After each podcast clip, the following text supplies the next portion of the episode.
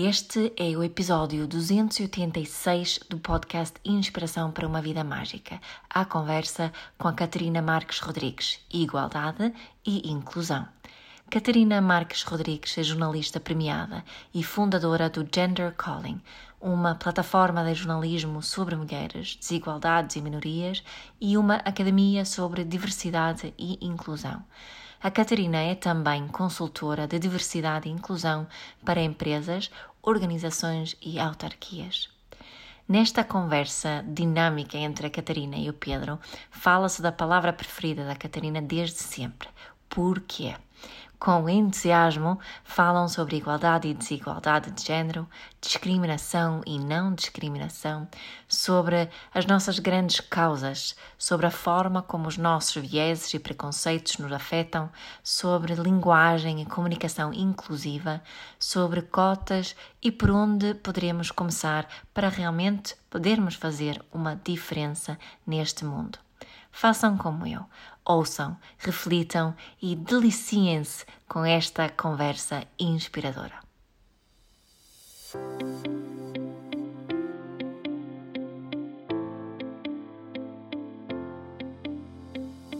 Catarina, então oficialmente bem-vinda ao podcast Inspiração para uma Vida Mágica. Obrigado. Obrigado. Obrigado por estares aqui uh, comigo. Uh, eu, eu e a Mia, por, por, minha pessoa, temos aqui muitos assuntos que gostaríamos de falar contigo, porque acho que aquilo que nos atraiu no, no teu trabalho são uh, as tuas áreas de interesse.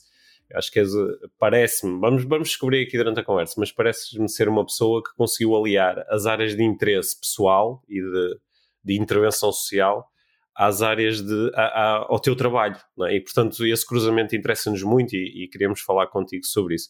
Mas uh, uh, se calhar para começar, Catarina, ia-te pedir para tu nos dizeres como é que chegaste até aqui, como é que, qual foi o, o, o teu percurso uh, pessoal que fez com que hoje faças aquilo que faças e tenhas interesse nas áreas que tens interesse? Não sei se é uma pergunta assim demasiado abstrata, podes pegar nela como quiseres. Não é, não é. Olá Pedro, olá Mia também, obrigada pelo convite e olá a toda a gente que nos está a ouvir. Um, eu acho que foi algo que foi crescendo comigo desde a infância. Uh, eu sempre me indignei muito com o facto de as coisas serem como são e ninguém me explicar porque é que as coisas eram como são. Uh, a minha, minha palavra preferida desde sempre, desde essa altura até hoje, é porquê. E muitas vezes me respondiam porque sim, porque sim, e não faças mais perguntas, não sejas inconveniente. E esse, esses primeiros porquês começaram quando eu via na minha família e em outras famílias próximas da minha uma clara, diferente distribuição uh, de tarefas domésticas, por exemplo, sempre divididas por géneros, portanto, uh, os homens faziam determinadas coisas e as mulheres faziam outras coisas. Nunca percebia porquê, nunca percebia porque é que em relação aos filhos, por exemplo, também havia essa diferença. Não percebia porque é que quando se via alguém diferente, fosse em termos de origem étnica, uh, de orientação sexual, de ser uma pessoa que fisicamente era diferente porque é que havia uma separação com base nisso e porque é que se dizia que uns tinham mais direito a umas coisas do que outros só com base nas suas características físicas. Nunca percebi isso também, mas é, tudo me era dito que é, deveria ser assim, porque era assim, porque sempre tinha sido assim, e pronto. E eu acho que começou aí, começou aí, e como eu sempre fui muito extrovertida e muito conversadora e muito, um, enfim, muito muito intensa nesse, nesse questionamento, nunca parei de o fazer. O que acontece às uhum. vezes, e tu até me dirás, Pedro, se é assim, uh, até com as crianças e tudo, é que uh, elas no início uh, começam, quando são muito pequenas, têm a sua personalidade muito forte e extrovertida e querem estar e mostrar-se e falar, etc. E isso depois é é muito cortado por alguns pais e mães, não é? É muito travado. Começam, começam a ser moldadas, não é? Tal e qual. E depois, aquela espontaneidade que têm, aquela luz e aquela curiosidade que têm, é, acaba por se desvanecer ao longo da vida. E no meu caso, apesar de isso às vezes não ter sido muito incentivado também, pelo contrário, não é? Eu nunca deixei que essa curiosidade se desvanecesse. Eu acho que esse é um dos grandes segredos do meu trabalho e do meu percurso. Se é sucesso ou não, isso agora cada um tem a sua opinião, não é? Mas para mim, eh, são várias conquistas que eu consegui com a minha idade, etc. Eu acho que esse é um dos segredos, é eu continuo muito curiosa, uh, muito interessada pelas pessoas, pelas histórias, uh, e não é aquela coisa de querer saber por querer saber. Não, eu gosto mesmo de saber uh, como é que é a tua vida, Pedro, como é que, que, é que tu pensas, como é que tu te desenvolves, para eu própria também conhecer coisas que eu não conheço e aprender com isso. E então, para responder à tua pergunta, uhum. eu fui muito interessante por estes temas e, como sempre fui muito comunicadora, etc., lembro-me que já na escola primária eh, tinha professoras que me diziam: Ah, tu devias era ser jornalista, porque estás sempre a fazer perguntas. Uhum. E outras até me diziam: Ah, eu acho que tu devias era ser advogada, porque estás sempre a perguntar porquê e estás sempre a defender as pessoas e não sei quê. Um, e então andei ali um bocadinho entre o jornalismo e o direito, mas depois uh, optei por ser jornalista. E hoje o que é que eu faço? Uso a minha profissão, portanto uh, o ser jornalista para contar histórias de pessoas que habitualmente não têm tanto palco. Uhum. E, e, para denunciar estas desigualdades, estas diferenças. Uhum. Gostei muito que colocasse aí assim o, o foco na, na, atitude da curiosidade, que é, que é uma atitude de, de, que eu e a Mia falamos muito aqui no podcast e que tentamos incentivar bastante, não é? Porque quando nós somos abertos e curiosos, de repente descobrimos magia em todo lado e, e descobrimos oportunidades de aprendizagem em, em todo lado. Portanto, o teu, o teu interesse e o teu foco na questão da igualdade começa na observação da desigualdade e, e o questionamento de porquê esta desigualdade. Sim, começa aí, começa aí, precisamente. Porque é uma, uma, uma das coisas que, que eu às vezes ouço algumas pessoas a dizer é pá, irrita-me este pessoal que agora está sempre com a cena da igualdade, a igualdade de género, a igualdade disto, a igualdade daquilo. Por, porquê tanto foco na, na igualdade? E eu, eu costumo comentar, bem, eu acho que o foco na igualdade parte da, da observação, que não é igual para todos, mas na observação da existência de desigualdade. Mas nem toda a gente vê desigualdade e nem toda a gente vê a desigualdade como um problema, pois não? Não, eu acho que acho que há aí várias questões. E ainda ontem estava hum. uma ação uh, a uma empresa uh, uhum. por falar sobre preconceitos inconscientes e comunicação inclusiva e há sempre essa questão, não é? E, e uh, estava a responder ainda ontem precisamente sobre isso, mas sempre que essa questão me é colocada eu acrescento mais uma razão, que é um, eu acho que às vezes, quando se fala das questões da desigualdade e da discriminação, o que as pessoas pensam é nas pessoas LGBT, nas pessoas negras e talvez nas pessoas com deficiência. E acaba aí. Uhum. O que eu disse ontem nessa sessão a uma empresa e o que eu digo sempre é: uh, todos nós e todas nós já fomos alvo de discriminação, de desigualdade, uhum. de agressões, de comentários negativos. Uhum eu sou branca, mas já fui alvo dessa discriminação por ser mulher. Mas mesmo que fosse um homem branco, há pessoas que já foram eh, discriminadas por, eh, ou, ou eh, enfim, agredidas verbalmente ou até fisicamente por serem vistas como gordas, por uhum. terem visto, por terem o nariz visto como grande, por não terem cabelo, por usarem óculos, por uhum todos nós e todas nós temos alguma característica, ou pela nossa origem socioeconómica, por termos nascido num bairro, por não termos tanto dinheiro como os nossos colegas, ou porque temos uma religião que mais ninguém tem, então gozam com a nossa religião. Toda a gente, toda a gente neste mundo, e toda a gente nos está a ouvir, tem uma característica, uma parcela daquilo que é, que é alvo de um olhar, de um comentário negativo. E as pessoas às vezes esquecem-se disso. Uhum. Quando, eu, quando eu falo em, em não discriminação, em uh, desigualdade e em não desigualdade, eu falo daquelas que são as características mais óbvias, que está estudado, está estudado, isto não é do ar. Uhum. Há números que provam que, de facto, pessoas com determinadas características têm menos oportunidades de trabalho, uh, de estarem seguras, etc. Uh, mas este, este problema, esta questão, é muito mais extensa do que isso. Toca-nos a todos. Não é? é, e quando as pessoas percebem isso, abrem a sua mente. E depois, uh, por exemplo, uh, eu próprio também já ouvi isso. Ah, estás sempre a falar sobre as mulheres, sobre as mulheres e os homens. Eu também falo às vezes uhum. sobre os homens, porque os homens também são vítimas sobreviventes de violência sexual, de violência psicológica, tudo isso. A questão é, há causas para toda a gente. Portanto, se uns falam mais sobre os homossexuais, e se eu acho, não, não, os homossexuais não são uma causa importante. O que é importante é falar sobre uh, as pessoas que não têm acesso à habitação. Força, uhum. agarra essa causa e faz alguma coisa sobre essa causa, não é? Um, e eu desconfio sempre um bocadinho de quem acha que uh, nada é importante, de quem diz que não tem causa nenhuma. Porque é assim, todos nós temos o chamado bias, não é? Uhum. Funciona para todos os lados. Eu, imagina, sou branca, por exemplo, não é? Eu não tenho a culpa de ter nascido branca. Não tenho a culpa. Uhum. Imagina que eu tinha nascido numa família super rica, super abastada e tal. Não foi o caso, mas imagina. Eu também não tinha a culpa de ter nascido rica. E isso é verdade. Uhum.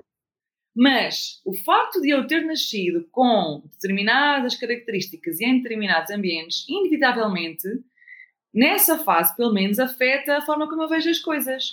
Portanto, é, não ter causa nenhuma também é uhum. ter um estereótipo, também é ter uma, uma caixinha formatada, tal como eu, uhum. se calhar estou mais formatada para determinadas causas, porque sou mais próxima delas, e se calhar há outras que não tocam tanto, ou com as uhum. quais eu não lido tanto. Mas há causas para toda a gente, porque não há ninguém neste mundo que não tenha sido nunca uh, vista de forma diferente pela negativa. Uhum. Acho, acho, que, acho, que, isto que estás a propor, Catarina, é, é, é, muito interessante e importante, porque às vezes quando nós falamos em, em, desigualdade, por fazermos essa associação rápida que tu estavas a fazer, a desigualdade tem mais a ver com questões de género, ou com questões de raça, ou com questões de orientação sexual, nós podemos não nos sentir uh, uh, discriminados ou não privilegiados em nenhuma dessas áreas. E então achamos que, ah, que chatice, agora estás a falar sobre isto. Mas mal tu tocas num aspecto com que eu me consigo identificar, de repente eh, já, já se torna mais fácil entrar no lugar daquele que, que não, se, não se sente tratado de forma igual, não é? E tu estavas ali a elencar ali uma lista, logo três para mim, careca, com óculos e com nariz grande. Ou seja, por exemplo, agora, imagina, saúde mental. Sim. Agora uh, já há mais consciência, felizmente, mas aqui há uns hum. anos, tu deves lembrar-te, hum. antes o ser uh, deprimido ou, ou, ter ansiedade eram coisas que eram, que eram alvo de, de gozo. De eram palavras, direto, claro. Sim, é, sim, Eram palavras que eram usadas como uma uhum. ofensa ou parece suficiente, por exemplo. Certo. Agora, isso já, pelo menos uh, hum. nos nossos núcleos, e se calhar até era mais no núcleo da escola, não é? Eu agora já não estou na hum. escola há muitos anos. Mas eu lembro quando éramos miúdos que hum. isso era usado como uma, como uma agressão, não é? Como uma ofensa. É. Uh, isto é mesmo, mesmo, ah, estás aí sempre todo deprimido, não é? Quase como se, se, se é, um, é, um, é uma escolha, não é? É, um, é algo que e quem é que hoje, sobretudo depois de pandemia e com a idade e com traumas de infância e com coisas na vida que não correram tão bem, quem é que nunca teve ansiedade? Quem é que nunca teve um uhum. momento em que achou que podia estar próximo de ter uma depressão, sabes? Uhum. Se calhar há pessoas que nunca estiveram aí, mas, mas que conseguem ter pessoas à sua volta que já aí estiveram. Por isso, eu acho que quando tu pensas assim, é muito fácil de tu perceberes que não, isto é sobre todas as pessoas, não é só sobre três ou quatro. Sabes, sabes, qual foi o meu ponto de entrada pessoal para esta questão? Porque, claro que uh, eu, eu, quando comecei a ligar estes temas da, da, da, igualdade e da desigualdade, foi muito via o pensar na desigualdade de género. E, e, e ter que é um, um, pensamento assim mais analítico, dizer pá, que porque é que em tantas circunstâncias se fala do género quando o género é aparentemente irrelevante para a maior parte das coisas na nossa vida, não é? De onde é que vem esta, este foco tão grande nisto? E, portanto, é, e as minhas conversas com a Mia começaram a andar muito à volta disto. Mas, o, assim, o, o ponto de... Lá está, como tu propuseste, ainda assim eu estou a ter esta discussão enquanto homem, portanto, eu na pele não sinto essa desigualdade mas uh, uh, houve uma coisa, eu lembro-me no meio de uma conversa e disse: Oh Mia, eu acho que apanhei uma coisa na qual eu me já senti muitas vezes tratado de forma desigual por causa de um traço que é meu e pelo qual eu não sou diretamente responsável, eu não sou culpado, mas é o facto de eu ter nascido no, no norte de Portugal e falar com um sotaque que, que as pessoas conseguem reconhecer como sendo o sotaque do Porto ou o sotaque do Norte e de ter algumas características que de facto são mais comuns nas pessoas do Norte. E de quando eu trabalhava no mundo das empresas, às vezes é como trabalhava numa grande empresa, uma multinacional que tinha a sede em Lisboa, muitas vezes senti esta desigualdade de eu é que tinha, quase sempre tinha que ser eu a deslocar-me e tinha que ser eh, e, e, depois havia uns momentos em que havia assim os comentários, lá vem os gajos do Norte ou, e era uma coisa tão pequenina, não é que foi uma discriminação assim que me magoou e me, me deixou uh, com, com feridas, mas, mas era um porquê falar sobre isto? Isto não tem relevância nenhuma, não é? E porquê dizer isto de uma forma assim um bocadinho jocosa, não é? E às vezes até um bocadinho pejorativa, ou assim brincar com o sotaque ou com a forma de dizer uma palavra. E isso começou-me a dar assim uma porta de entrada pessoal para me conectar mais com o que é que é ser uh, discriminado às vezes pá, por um traço que é nosso e que, que, que, nós nem sequer conseguimos alterar e, e, e, também não queremos alterar. É? Essa porta de entrada foi importante e, e eu hoje, não sei se isto faz sentido para ti, mas quando eu, aparentemente sim, quando eu estou a falar com alguém sobre estes temas, eu tento encontrar inicialmente uma coisa com a qual a pessoa se possa relacionar na parte eh, que está a ser tratada com alguma desigualdade. É, eu acho que é muito por aí, acho que é muito por aí e a fazer esse exercício é, e de não achar que somos nós versus eles. Certo. Sabe? É o que eu digo sempre também, que é os direitos humanos não são é, como uma tarte, né? que tu vais tirando e depois não sobra nada para ninguém. Não. É, os direitos humanos é, são algo que se vai acrescentando, não é? Seja, é uma é... tarte que tu estás a construir e a tornar cada vez mais nutritiva, não é? Exatamente, não é ou seja, se tiras para uns, já não há para outros. Não é isso, é o contrário, que é eu posso fazer uh, legislação ou chamar a atenção para as mulheres, uh, isso não quer dizer que vai tirar direitos aos homens. Pelo contrário, uhum. é, os homens já têm, então agora vamos pôr as mulheres. Então agora vamos pôr as pessoas LGBT. Então agora vamos pôr as pessoas. É, Trata-se de acrescentar e não de subtrair. Uhum. Por isso.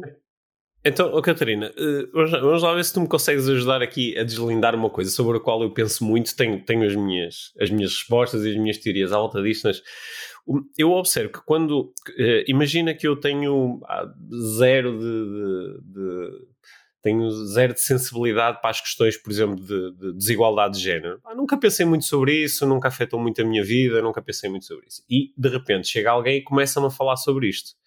E eu noto que existem dois tipos de reação. É? Que é, eu de repente posso ser assim, uau, eu nunca tinha pensado sobre isto, é? eu nunca me tinha percebido disto. Pá, olha, que, olha que interessante e importante que há pessoas que estão a passar por esta experiência, deixa-me aprender sobre isto. Isso é uma atitude. A outra atitude é, epá, a minha vida estava a correr tão bem e agora vem alguém falar numa coisa, agora está-me a criar um problema, agora está-me a chatear, agora agora está-me a dizer que há pessoas que querem ser tratadas por outros pronomes, ou agora está a dizer que há pessoas que não se identificam com. o meu mundo estava tão bem, estava tão. Pronto, ou é homem ou é mulher, ou é isto ou é aquilo, e agora vêm com, esta, com, com, eh, com estes conceitos todos que são novos para mim e que perturbam o meu, o meu mapa mundo. E então a primeira reação, em vez de ser de curiosidade, é de resistência. Não é? De, de onde é que vem esta resistência? Isto é medo de lidar com aquilo para o qual não estamos preparados? É, é medo por duas coisas. Primeiro, é o medo da mudança, uhum. uh, que uh, é algo que, tu, que, o ser humano uh, tem. Portanto, uhum. nós, por natureza, não somos criaturas que gostemos de mudar. Portanto, por isso é que uhum. nós ficamos, ficamos sempre tão impressionadas e impressionados quando ouvimos aquelas histórias de despediu-se do emprego depois de 20 anos e foi viajar e nós ficamos todos, uau, não é? Espetacular. Uhum. Porquê? Porque uh, nós, por norma, não somos muito. Um, ehm, ou melhor, ao contrário, nós somos um bocado avessos ao risco, à insegurança, à inconstância, não é? Agora com a pandemia isto mudou um bocadinho, porque agora as pessoas perceberam que a vida é curta e que nunca se sabe o que é que vai acontecer e, portanto, houve montes de gente que se despediu e que foi viajar e que uns acabaram relações, outros casaram-se, enfim. A noção de risco alterou-se, é verdade? É, alterou-se um bocadinho e foi mais aquela coisa de lá está, como o fim parecia estar tão perto, então vamos aproveitar. Mas a questão é, é por norma, nós gostamos é da segurança, é do emprego certo, é da família certa, segundo os nossos moldes, não é? é da casa, é, enfim, ter essa, essa segurança. E por isso não gostamos quando quando se mexe com aquilo que são os nossos valores. Uhum. Uh, que inclui isso, não é? Inclui, então, mas agora eu tenho que pensar de forma diferente, mas agora estão a dizer-me que eu estou errada na forma de pensar, estão uhum. a dizer-me que, uh, que eu estou a ser preconceituosa, mas eu não tenho preconceitos. Uhum. Estão a dizer-me que eu sou machista, homofóbica. Eu? Eu que até tenho um amigo que não sei o quê, ou que. Entendes? E há essa dificuldade de nós vermos além daquilo que nós achamos que somos. Há essa dificuldade de nós refletirmos. Uh, e, portanto, nós também mudarmos o nosso pensamento e de nós nos colocarmos num lugar de instabilidade e de reflexão pura de tudo aquilo que construímos até aí. E depois a segunda parte é nós temos muito receio de perder o nosso, o nosso lugar e muitas vezes uhum. com, com estas questões, com estes temas, não é, de mulheres e LGBT, o que seja, o que nós sentimos é que eh, se nós agora vamos abrir a porta a tudo aquilo que, que quer entrar e que quer ser visto como uhum. igual, então e nós? Nós ficamos onde? Certo. E o nosso lugar? Eles vêm para o nosso lugar? Então, por isso é que muitas vezes, uh, muitas vezes não, algumas vezes, há aqueles comentários de. Hum, então, mas e, mas e agora? Mas agora são só. Então, e os heterossexuais também sofrem às vezes, ou então uhum. os homens também sofrem. E uhum. a questão é: uh, nunca se trata de, lá está, de, de não falar de uns para falar de outros, não é? estes também são importantes. Vocês são, uhum. também são. Por isso, as pessoas têm muito medo disso, têm muito medo de deixar de ser importantes. Uhum. O que não é o caso, atenção, não é o caso. Um, a questão é, há diferentes níveis, não é? Que, de importância e de, de, de, importância dedicada a determinados grupos. Mas eu acho que é muito isso, é, as pessoas têm muito receio de, de não, de repente, já não estarem naquele lugar de privilégio que tinham, uh, elas próprias têm muito receio de pensar sobre aquilo que fizeram até agora, eh, de assumir que podem estar erradas, de assumir. Eu, eu, eu acho que eu ainda acrescentaria, oh, Catarina, vê se faz sentido para ti, eu acrescentaria aí uma terceira coisa que é. A, a maior parte das pessoas, isto não são todas, mas a maior parte das pessoas, na realidade, se puder, prefere tratar os outros bem, não é? E, eh, claro. e prefere. Eu digo é? sempre é? isso, eu acho que as pessoas, é. no seu âmago, são boas. E, e, então sentem-se muito inseguras com epá, eu agora eu, eu, não sei muito bem como tratar as outras pessoas, porque agora parece que as regras do jogo mudaram. E antes era fácil, eu chegava e dizia, subia para cima do palco e dizia ah, boa noite, senhoras e senhores. Epá, mas agora tenho que me preocupar com pessoas que não se identificam com senhoras nem com senhores. E, e de repente sinto, sinto aqui uma, uma sensação de eventual inadequação e lá está, eu posso olhar para isso com curiosidade, ok, então se isto é importante para mim, como é que eu posso utilizar uma linguagem mais inclusiva, por exemplo, ou então posso resistir e pôr, não é, a, a minha, o meu sentimento de inadequação projeto, projeto lá fora e digo, a culpa é destas pessoas que agora estão a querer mudar as coisas. É, eu também acho que às vezes há aquela ideia de que nós temos que mudar tudo ao mesmo tempo, temos que tudo tem que ser perfeitos, uhum. perfeitas em uhum. tudo, e não podemos errar. Não, não é nada disso. E também é sempre isso que eu digo nas sessões de comunicação inclusiva: é se vocês conseguirem sair daqui, ganhar uma consciência e depois, quando uh, ouvirem alguém a falar, quando estiverem a ler um texto ou a escrever um texto e se lembrarem uhum. de ver se, como é que está, como é que não está e de mudar algumas coisas, isso já é positivo. Isso já é uhum. positivo. Uh, e nós não temos agora, de repente, que acertar em tudo, não é? Um, até há, há, há, pouco tempo e ainda hoje em dia, ainda se tu fores a conferências e a eventos, uhum. ainda há muitas pessoas que dizem olá a todos, que ainda uhum. nem sequer dizem olá a todos e a todas, ou, ou bem-vindos e bem-vindas, ou, uhum. portanto, a essas pessoas eu digo, passem para o passo seguinte, que é uhum. incluir o género feminino. Não vou dizer, uh, tem que dizer, ou tem que escrever com, com E, uh, ou, porque para essas pessoas elas ainda não estão aí, ok? Hum. E é natural e é, importan e é, importante hum. que, que, tenham essa consciência e que queiram mudar, mas não é preciso acertar em tudo ao mesmo tempo. Certo, certo. Eu própria nem sempre digo uh, tudo certinho, não é? Hum. Agora, também eu acho que as pessoas também conseguem perceber com, com que intenção é que tu estás, não é? É.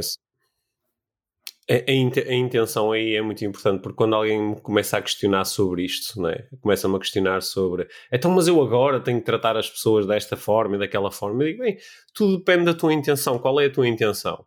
Se a tua intenção é criar uma boa relação com as outras pessoas e, e permitir que elas se sintam bem e confortáveis, então colocas aí a tua atenção e vais aprendendo aos poucos. É, mas o que eu digo também forma. é, imagina, eu, por exemplo, eh, se eu tiver a fazer um texto ou a fazer uma, uhum. uma conferência num evento eu, se calhar, não estou sempre a pôr tudo no feminino e no masculino, não é?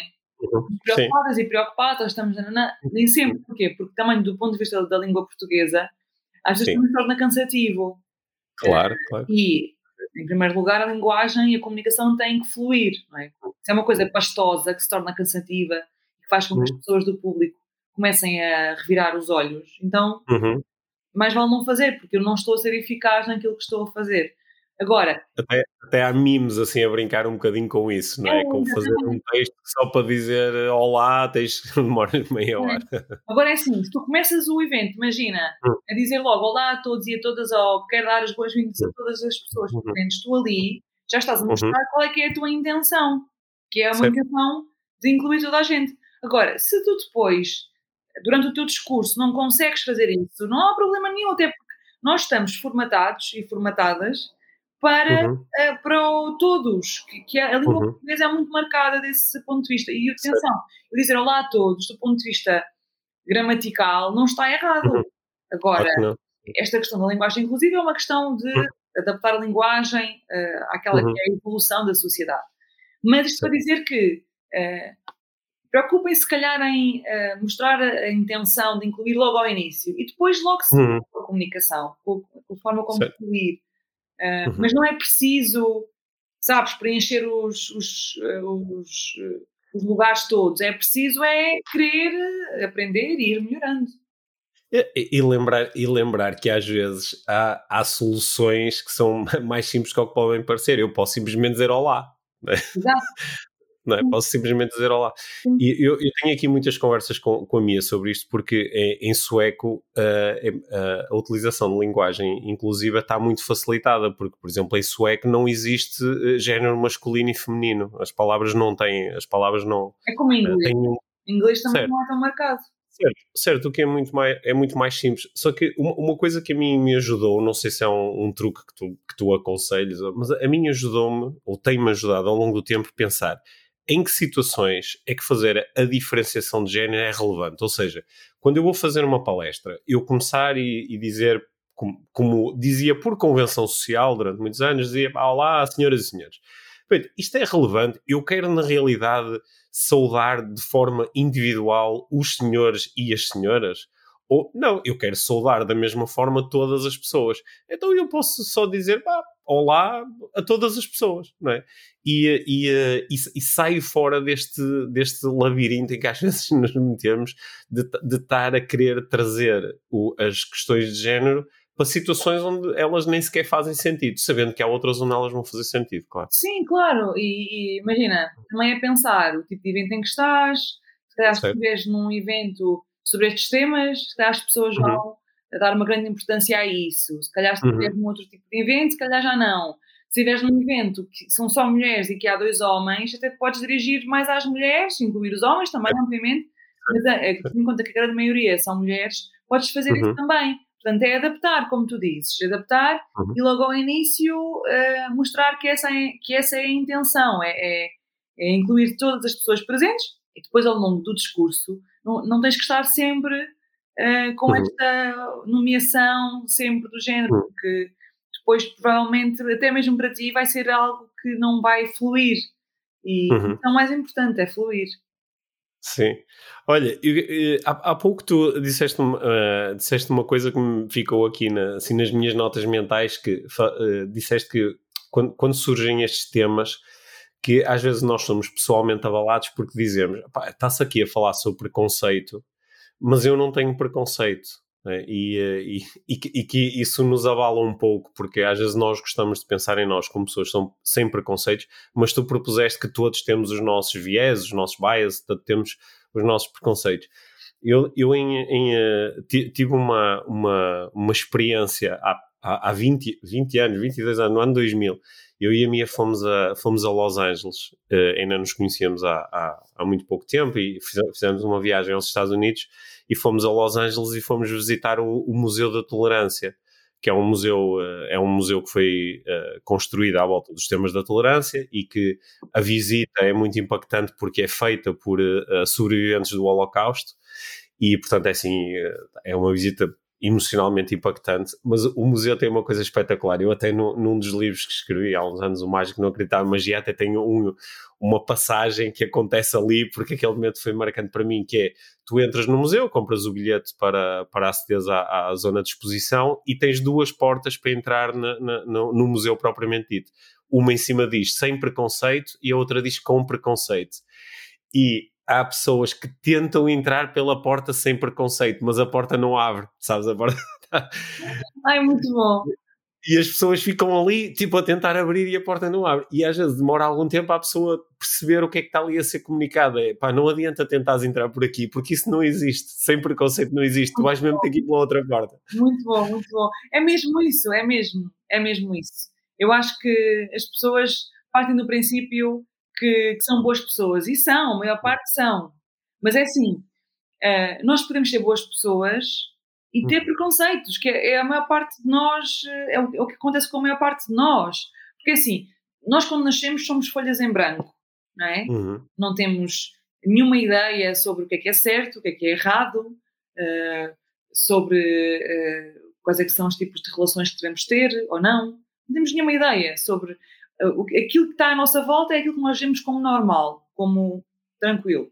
Mas depois é normal que nossa família, os nossos amigos, na escola, enfim, que nós vamos ganhando noções uh, sobre quem é que tem prioridade, entre aspas, sobre é suposto uh, um rapaz estar com uma rapariga e uma rapariga estar com um rapaz, um, eh, e outras, outras ideias que nos vão sendo passadas.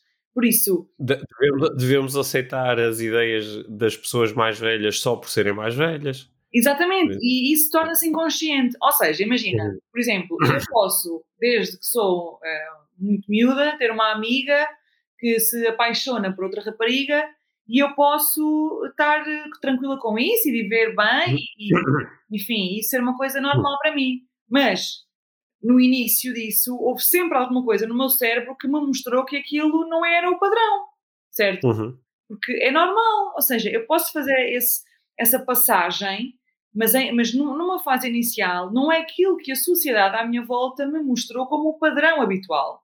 Certo, certo. Como o padrão. Não foi isso que viste nos filmes, não foi isso que apanhaste nos livros, não foi isso que ouviste nos pequenos comentários feitos pelas pessoas da tua família, etc. Claro, etc. Ou se calhar na minha família uh, até tenho alguém que é, mas não é falado, ou essa pessoa Sim. tem alguém, mas não traz essa pessoa para os eventos da família, porque, Sim. enfim, ou mora uhum. mais longe. Por isso, há sempre um estereótipo, nós temos sempre um preconceito. Sempre. Ou, ou, se, ou se calhar desde, desde que eras pequenina e começaste a entender a, a, linguagem verbal, as pessoas sempre perguntaram: então já tens um namorado? É, quando claro. tens um namorado? Então e os meninos? E, e é, começaste a sentir perguntam. Tal e é? qual. Também diz o preconceito com uh, olha, estás um bocado gorda. Isso é, isso é um uhum. preconceito, não é? Ou, é? Quer dizer, eu não sei que seja uma preocupação por questões de saúde, também pode ser. Mas, mas se for. Ou, ou, ou o contrário também, ai, estás tão magro, estás bem, estás doente, estás tão magro. Ou uh, já tens quase 40 anos, não vais ter hum. um preconceito sobre aquilo que eh, uma mulher deve ser, não é? Uhum. Uh, ou uh, namoro com uma pessoa 20 anos mais velha, 20 anos mais velha, não sei o que, uhum. fogo. já pensaste como é, que, como é que vais fazer isso? Uhum. cuidado, não arranjas ninguém com a tua idade tal. Isto é um uhum. preconceito. Portanto, certo, certo. claro que as pessoas, o que é que as pessoas fazem? A maior parte delas explicam este tipo de comentários com a preocupação. Ah, não, estou preocupada é porque é por causa da forma como as pessoas vão olhar, dos uhum. comentários uhum. que as pessoas vão fazer. E atenção, muitas vezes essa, essa preocupação é genuína. Ou seja, uhum. uh, há aquela preocupação de uh, como é que a minha filha vai ser uh, olhada, ou hum. será que ela vai ser hum. julgada, etc. Mas também há esse preconceito de base que me faz pensar isso, não é? Certo, certo. É, é, é um, é um pré-conceito, não é? É um pré-conceito. Exatamente, toda a gente e.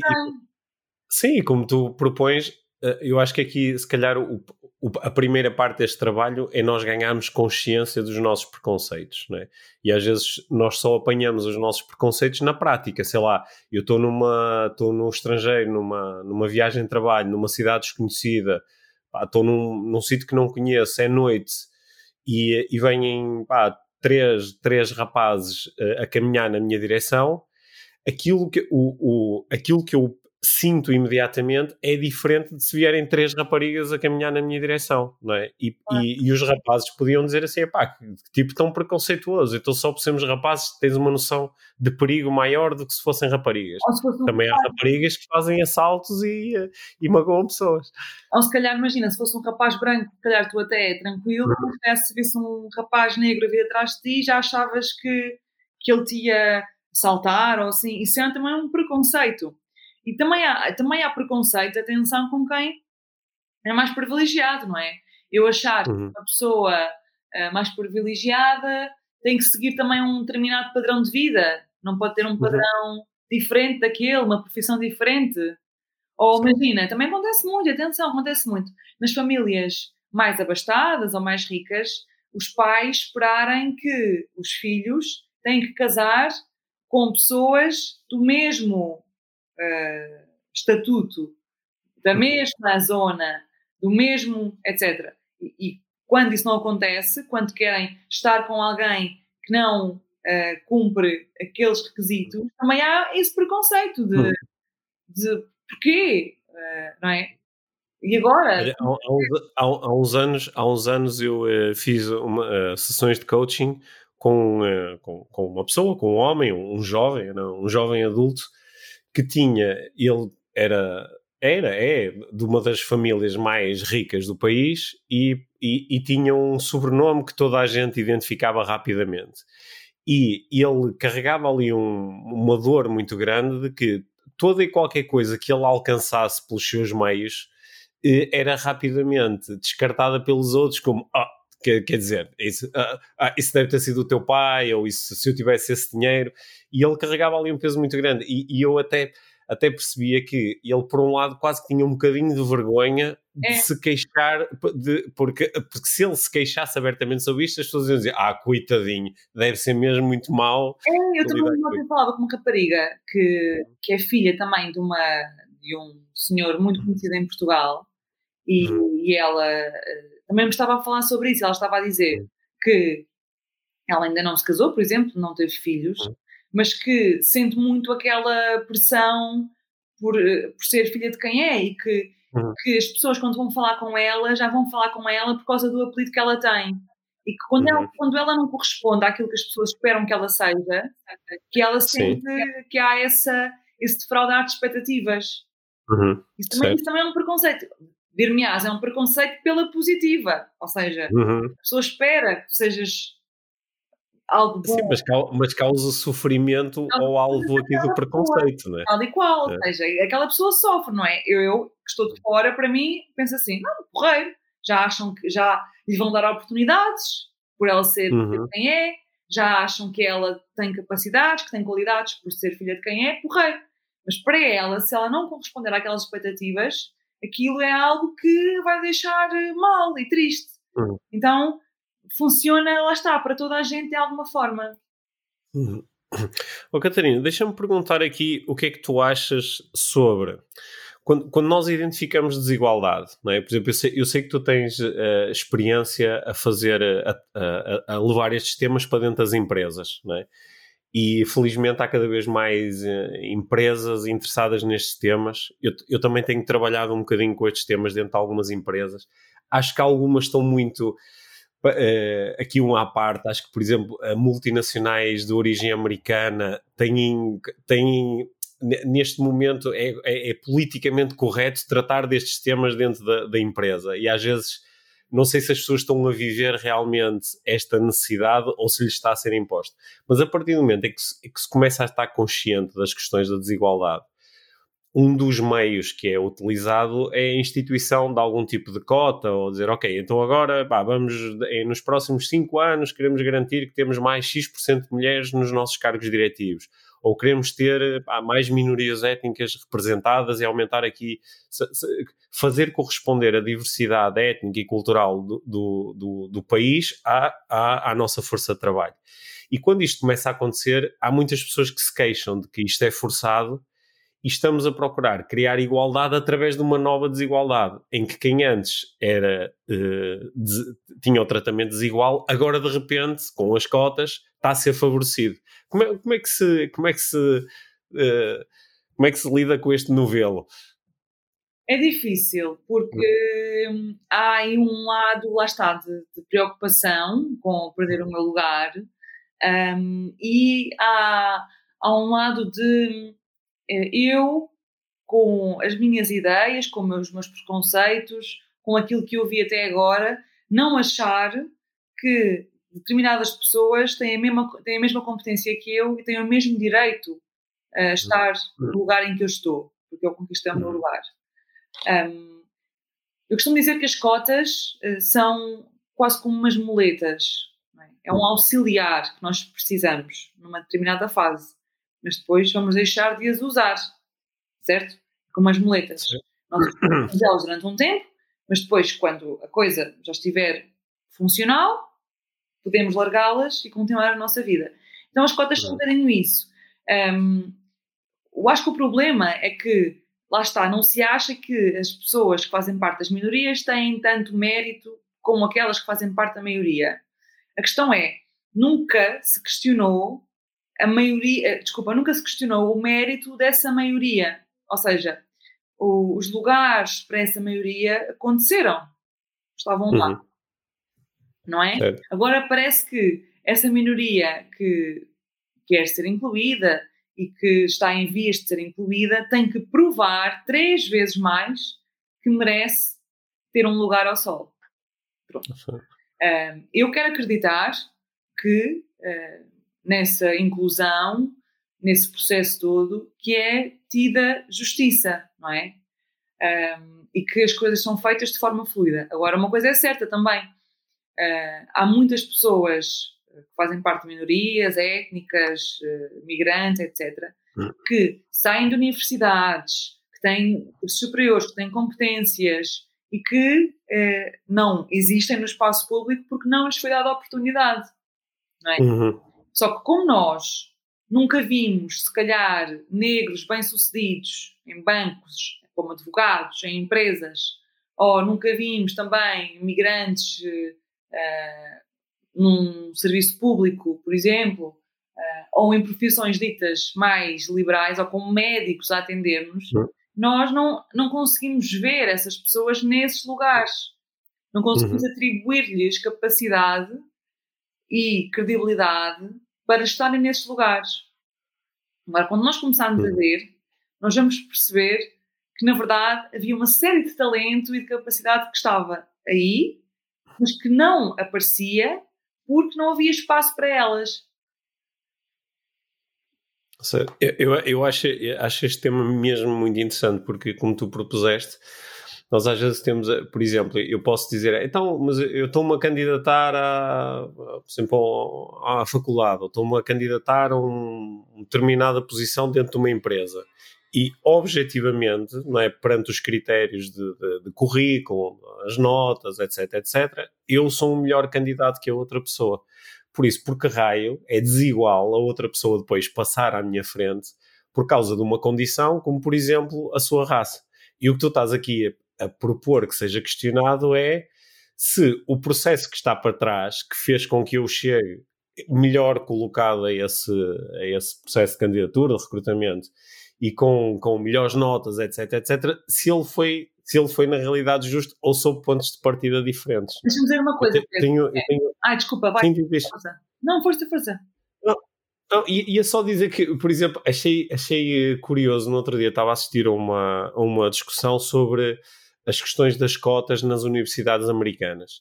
E alguém fez uma intervenção a dizer assim: Olha, eu não sei se vocês têm noção que, por exemplo, neste momento, alguns cursos da Harvard, os cursos de, de, mais das áreas das matemáticas e das engenharias, neste momento, se não tivessem cotas raciais, 70% das pessoas que teriam entrado este ano eram asiáticas. 70%. E, portanto, os asiáticos são altamente discriminados no acesso a estes cursos, porque como têm uma cota de X% de asiáticos, só podem entrar mesmo os melhores dos melhores. Porque se não houvesse estas cotas, eles iam entrar em larga escala. Né? Ah, então é o contrário, é isso. É ao, é ao contrário, é ao contrário, porque os, uh, na, na, na, na China, na, na Índia, há um, há um grande treino para a matemática, não é? e as, as famílias estimulam muitos miúdos a, a estudarem matemática desde muito pequeninos, e eles têm uma disciplina de estudo que é, é muito diferente da disciplina de estudo de um, de um jovem americano, e, eh, e conseguem ter notas muito superiores. Ou seja, neste momento, esta, a, a, as cotas raciais estão a, a, tornar muito difícil a certas uh, minorias que são, são que têm altos resultados em áreas muito específicas. Eu achei interessante aquele exemplo porque é um exemplo completamente ao contrário daquilo que é, daquilo que é normal. Agora, o problema começa na base, ou seja, uhum. se tu não tens muitas pessoas que fazem parte das minorias a, a serem estimuladas na escola, a irem para uhum. cursos superiores, a terem educação de qualidade, depois é normal Sim. que quando uhum. um empregador uh, abre um concurso ou etc., que não uhum. apareça muitas pessoas que fazem parte de minorias, porque não houve este, este, este acompanhamento ao longo do uhum. tempo que faça com que haja essa diversidade. Uh, e assim, haverá sempre, pelo menos durante muitos anos, uma maioria de pessoas iguais a nós que uh, estão com uh, os requisitos uh, certos, de acordo com o uhum. empregador, para preencher uma determinada vaga. Porque, de facto, uhum. não há essa, essa diversidade na base. E, isso é que é o verdadeiro problema. Agora, claro que haverá sempre erros cometidos. Ou seja, uhum. nesta coisa de se querer uh, incluir e etc., os processos feitos pelas empresas, pelos organismos públicos, etc., se calhar não vão ser 100% uh, corretos, mas isso é normal, porque quando se trata de mudar, há sempre uh, um processo que pode ser afinado no futuro. Uhum.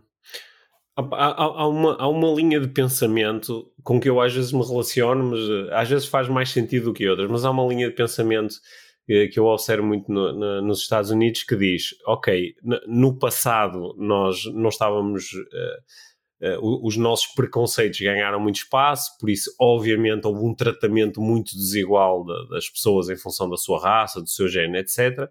Neste momento, não é? Isso, isso já não existe, porque nós intelectualmente progredimos e, de uma forma geral, já aceitamos que, claro, tem que haver direitos iguais para homens e mulheres, claro que tem que haver direitos iguais para as pessoas, independentemente da, da, da sua raça. O problema é que as pessoas não têm um ponto de partida igual do ponto de vista económico, porque por causa do racismo no passado, por causa do machismo no passado, há aqui uma desigualdade económica grande. E que a desigualdade económica é que provoca depois estes desequilíbrios todos. Portanto, nós devíamos, se calhar, isto é a linha de pensamento, devíamos colocar menos atenção nas questões do existe ou não existe racismo, existe ou não existe machismo, e devíamos focar-nos mais em como é que nós podemos dar condições uh, financeiras uh, semelhantes a todas as pessoas, ou facilitar que toda a gente possa ter um bom ponto de partida. Sim, claro agora assim, é... o que as pessoas vão dizer é assim, ah, mas eu não sou ministro disto ou daquilo, eu não trabalho para o governo. É, é verdade, hum. por isso é que eu digo. Certo para quem não tem responsabilidades de mudar uhum. o estado das coisas, não é? Certo. Eu tenho sempre uma responsabilidade no meu dia a dia. Uhum.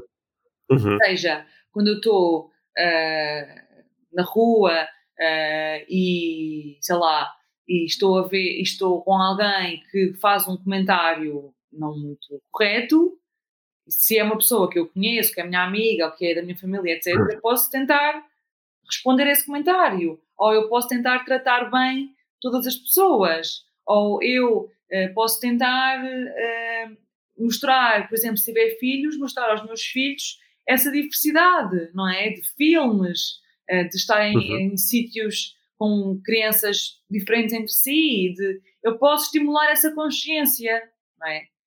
Eu posso não poder mudar de forma uh, estrutural as coisas, mas eu posso no meu dia a dia, eu sou um agente, um agente de mudança, não é? Uhum. Quando quando eu escolho as coisas que eu digo, os conteúdos que eu consumo, quando eu escolho uhum. tudo isso, eu estou a escolher e estou a ter um impacto uh, na sociedade. Sim. Sim, eu acredito nisso, né? Aliás, por isso é que nós, no, no uma, uma das palavras-chave aqui do nosso do podcast IVM, uma palavra que surgiu como chave há mais ou menos um ano, é, é, é a ideia do ativismo, é? do ativismo para um mundo melhor, de que nós, nas nossas esferas, por pequenas que sejam, nós podemos fazer uma pequena diferença e essas pequenas diferenças todas juntas podem gerar altos resultados.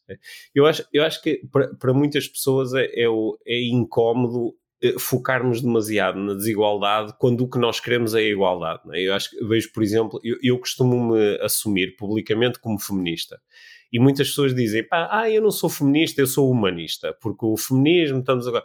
Eu disse, ok, mas uh, o, a, a, ideia do, do, do, feminismo é, perante a desigualdade de género, é, vamos colocar aqui um foco na parte que é tratada de forma desigual. É? Claro que o objetivo final, imagine, isto também é uma pergunta para ti, o objetivo final seria chegarmos a uma convivência social que seja quase eh, pós-racial e pós-género, em que estes assuntos, em que se pudermos chegar a um ponto em que as coisas são tão iguais que até será estranho alguém falar em feminismo. É, é, é, é essa a visão que tu tens Mas também. isso está muito longínquo, está muito longe sim, esse sim, momento. Ok, Ok, mas nós podemos ter visões de coisas, pá, eu acho que isto não vai acontecer durante o meu tempo de vida. Ah, não vai. Ainda assim pode haver essa visão, não é? A não ser que, não vai, a não ser que sejas um extraterrestre e que fiques aqui mais de 300 anos. Certo. Caso contrário, não vai. Não vai, não vai. Uhum. Não vai, os dados mostram-nos isso, aliás. Uhum. Se vemos os dados do Fórum Económico Mundial um, e de outras instituições que fazem conteúdo e relatórios sobre desigualdade salarial, a desigualdade política, ou seja, no acesso aos cargos políticos, etc. Todos esses números nos mostram que até haver essa paridade, essa igualdade, nós vamos levar 200 anos, 200 e tal anos. Portanto, se as coisas continuarem neste progresso, não é? Porque se houver outra pandemia ou outra catástrofe como aquela que houve, provavelmente estes números ainda vão aumentar. agora, o feminismo, para quem não sabe, é uh, a igualdade entre, entre os sexos. O feminismo pressupõe isso. Portanto, o feminismo não é o contrário do machismo, ok? O machismo certo, diz respeito certo. a uma, uma, quantidade de comportamentos, de ideias que colocam os homens numa posição superior às mulheres. O feminismo não é o contrário disso. O feminismo é a igualdade política, económica, uh, social entre os dois sexos até agora, uhum. uh, identificados entre os dois sexos. Sim, são os dois sexos. Um, Sim. Portanto, é, isso, é que é, isso é que é o feminismo. Por isso, quando uma pessoa diz que é humanista, a pessoa é feminista. A pessoa, eu sei. Tem, tenho é tantas vezes essa conversa. Não, há é muita falta de informação, sabes? E é por isso que eu digo que nós vamos ter sempre muito trabalho. Porque, uhum. porque há sempre uma, uma desinformação, uh, provavelmente porque não é suficientemente divulgada, é?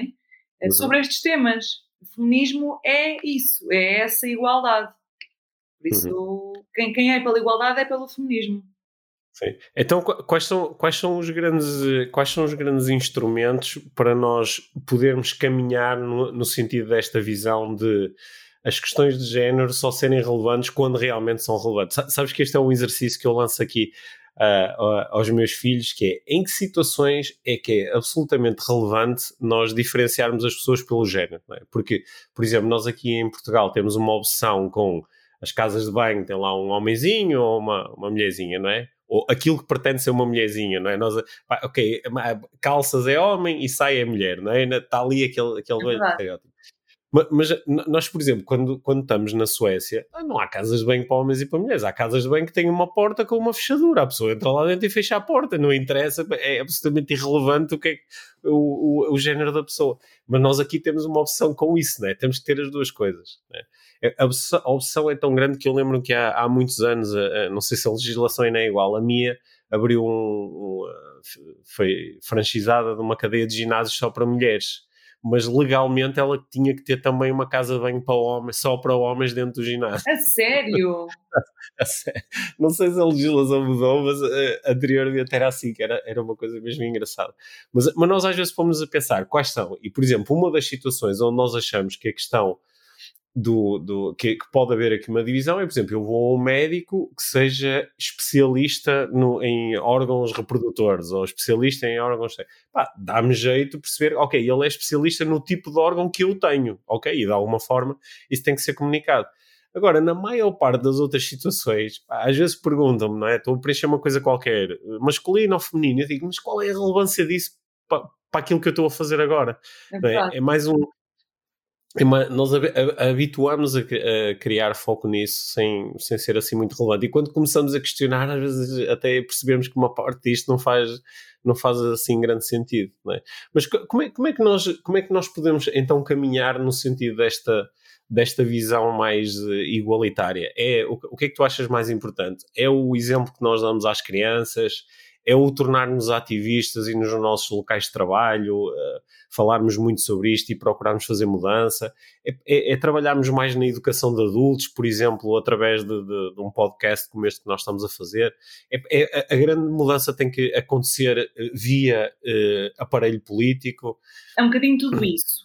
Hum. Eu acho que apostar nas crianças é sempre uma excelente aposta porque uhum. os adultos têm sempre possibilidade de melhorar, sem dúvida, uhum. uh, mas as crianças, uh, por norma, aquilo que elas absorvem, e se absorverem esses valores logo desde muito uhum. cedo, uhum.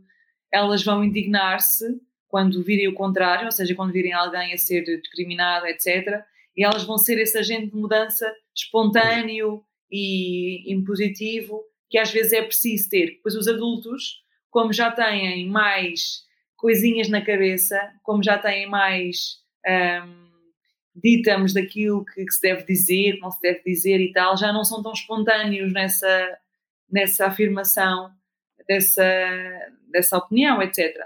Por isso, eu acho que é assim, o, o sistema político, sem dúvida, que tem que puxar mais por estes temas, mas até a nível de leis, por exemplo, Portugal até é um dos países que está bastante uhum. avançada em termos destas matérias de, de, LGBT, de racismo, etc. Portanto, as leis em Portugal nem diria que são o principal problema. O problema é que a mentalidade não acompanha uh, essas uhum. leis. Esse é que é o problema, é o dia a dia. E nesse dia a dia, lá está, todos e todas nós podemos ter um papel uh, a fazer. Nem que seja esse, de pensar nisso como tu fizeste agora, não é? Desconstruir um bocadinho, mas porquê que é assim? Mas porquê que está errado? Mas porquê que é diferente? Mas porquê que tem que ser eh, visto como diferente. E, e, conversar sobre isso, conversar sobre isso. E se tu és uma pessoa consciente, se tu és uma pessoa que tem estas ideias, partilhas com o mundo. Porque uhum. as pessoas estão muito, cada uma no seu trabalho, cada uma com os seus problemas, que são muitos, cada uma com as suas contas para pagar, cada uma com as suas uh, realidades de, de, de saúde mental para resolver. E assim, às vezes não há paciência para pensar ainda que ainda estou a falar mal, ainda estou a, quer dizer, ainda estou a discriminar, não é? No meio de tudo, tudo aquilo que é a minha vida, ainda tenho que me preocupar com isto. É normal que as pessoas pensem isso. Por isso, quem tem esta consciência, que a partilhe. Eu acho que é por uhum. aí. Bom, tu, tu, fazes a tua parte do trabalho, Catarina, não é? Tu fazes, fazes, muitas, fazes muitas lives no teu Instagram e, e falas habitualmente sobre isto. Aliás, nós depois aqui nas notas do episódio vamos pôr ali o, o teu Instagram, que eu acho que recomendamos aqui a toda, toda a gente que segue o podcast, que te possa seguir também e uh, aprender com, com, as coisas que tu partilhas. Mas agora, tam, em cima disto, ainda tens um novo projeto, que eu ainda não sei muito bem o que é, sei que se chama Gender Calling. Sim. É? Queres-me falar sobre isso? Não posso falar muito ainda, mas é. E nesse segredo, e nesse segredo. Nesse segredo, e nesse segredo. Hum. Não sei quando é que as pessoas, hum. que horas e em que dia que estão a ouvir isto, mas pronto, Sim. posso dizer que é uma marca que vai aglomerar tudo aquilo que eu tenho feito. Portanto, está relacionado com igualdade de género, diversidade, minorias, jornalismo uhum. e academia. Portanto, uhum. dar a conhecer, mas também profissionalizar e ajudar a pensar mais sobre estes temas. Vai ser um bocadinho tudo. Uh, e a seguir em gendercalling.com estão lá os conteúdos todos, também no, no meu Instagram e no Instagram do Gender Calling. E pronto, e vamos criar uh, ideias sobre estes temas e acho que vai ser eh, diferente de tudo aquilo que há até agora, porque em Portugal não há uma plataforma que fale só sobre estes temas, não existe. Uhum. Há certo. jornais gerais que vão tocando às vezes nestes temas, quando há notícias sobre isto, não é? mas numa base diária acompanhar estes temas não existe. Portanto, é diferente de tudo aquilo que, que havia até agora.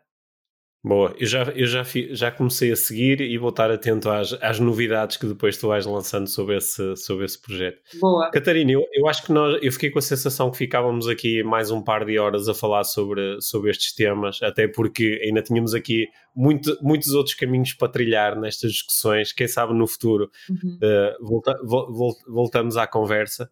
Uh, queria agradecer-te muito, não só a tua participação e, e uh, as partilhas que fizeste aqui nesta conversa, mas também assim de uma forma geral, o, a forma positiva e otimista como eu vejo que tu procuras relacionar-te com estes temas e não transformar estes temas numa coisa assim pesada e que nos oprima, por outro lado, por uma coisa que nos possa entusiasmar e aproximar a todos, e eu uh, gosto muito disso e gostava de te agradecer por isso. Para terminarmos, a pergunta com que nós sempre terminamos aqui, que sempre lançamos aos convidados do, do podcast, que é o que é que é para ti uma vida mágica? O que é que tem que estar a acontecer para tu dizeres, é pá, isto está a ser mágico? Uh, uma vida mágica, eu acho que é nós estarmos felizes com aquilo que estamos a fazer profissionalmente. Hum. No meu caso, a minha profissão está muito alinhada com aquilo que eu sou, portanto, uh, isso preenche-me. Isso é estar numa vida mágica e uh, estar a descobrir o mundo, estar a viver boas conversas, boas viagens, boas descobertas, tudo isso. Eu acho que é acordar com com um propósito, seja ele qual for. Uhum. Pode ser ficar o dia inteiro só a ver séries e a descansar, mas acordar com uma vontade de fazer alguma coisa. Isso é uma vida mágica uhum. para mim. E obrigada, Pedro, adorei. Boa, gosto, gosto, gosto da tua definição. Está alinhada com a minha. Boa, boa. Gostei muito de conversar contigo, Catarina. Também. Até bem. breve, até breve e mais uma vez obrigado. E que, que, a magia da vida esteja sempre contigo. Tu também. Obrigado. Obrigada, obrigada a todos e a todas. Este é o episódio 286 do podcast Inspiração para uma Vida Mágica, a conversa com a Catarina Marques Rodrigues, Igualdade e Inclusão. Catarina Marques Rodrigues é jornalista premiada e fundadora do Gender Calling, uma plataforma de jornalismo sobre mulheres, desigualdades e minorias e uma academia sobre diversidade e inclusão. A Catarina é também consultora de diversidade e inclusão para empresas, organizações e autarquias. Nesta conversa dinâmica entre a Catarina e o Pedro, fala-se da palavra preferida da Catarina desde sempre: porquê com entusiasmo, falam sobre igualdade e desigualdade de género, discriminação e não discriminação, sobre as nossas grandes causas, sobre a forma como os nossos vieses e preconceitos nos afetam, sobre linguagem e comunicação inclusiva, sobre cotas e por onde poderemos começar para realmente podermos fazer uma diferença neste mundo. Façam como eu ouçam, reflitam e deliciem-se com esta conversa inspiradora.